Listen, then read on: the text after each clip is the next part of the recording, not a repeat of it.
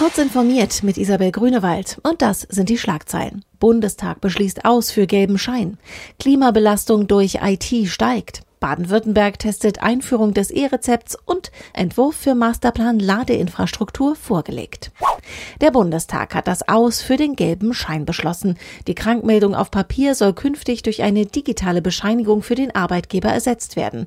Das sieht ein umfangreiches Gesetzespaket zum Bürokratieabbau vor, das dem Bundestag passiert hat. Die hierfür erforderliche Anbindung der Vertragsärzte an die Telematikinfrastruktur soll flächendeckend bis zum 1. Januar 2021 vollzogen sein.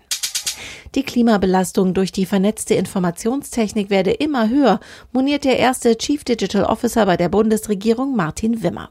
Die Schlote der Digitalisierung rauchen genauso wie die in Gelsenkirchen früher, erklärte Wimmer bei der Tagesspiegel-Talkrunde Data Debates im Telefonica Basecamp in Berlin. Insgesamt werde für den Online-Betrieb Strom auf zahllosen Rechnern bis in den Weltraum hinauf benötigt.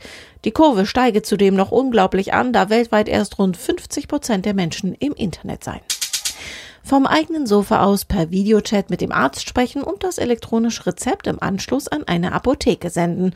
Für Patienten in der Region Stuttgart und im Kreis Tuttlingen ist das ab November möglich. Das E-Rezept-Projekt ist größer angelegt als das der Techniker Krankenkasse, die E-Rezepte seit Anfang des Jahres in einem Hamburger Stadtteil erprobt. Wenn der Test in Baden-Württemberg positiv verläuft, soll es das E-Rezept ab 2020 im ganzen Land geben. Bundesverkehrsminister Andreas Scheuer hat einen Entwurf für einen Masterplan Ladeinfrastruktur vorgelegt. Ziel ist es, den Aufbau von Ladestationen vor allem für Elektrofahrzeuge deutlich zu beschleunigen, sagte der CSU-Politiker der DPA. Es gehe um gezielte Förderung, verbesserte gesetzliche Rahmenbedingungen und eine aktive Koordination zwischen Bund, Ländern, Kommunen und Industrie. Drei Milliarden Euro sollen dort hineinfließen. Diese und weitere aktuelle Nachrichten finden Sie ausführlich auf heise.de.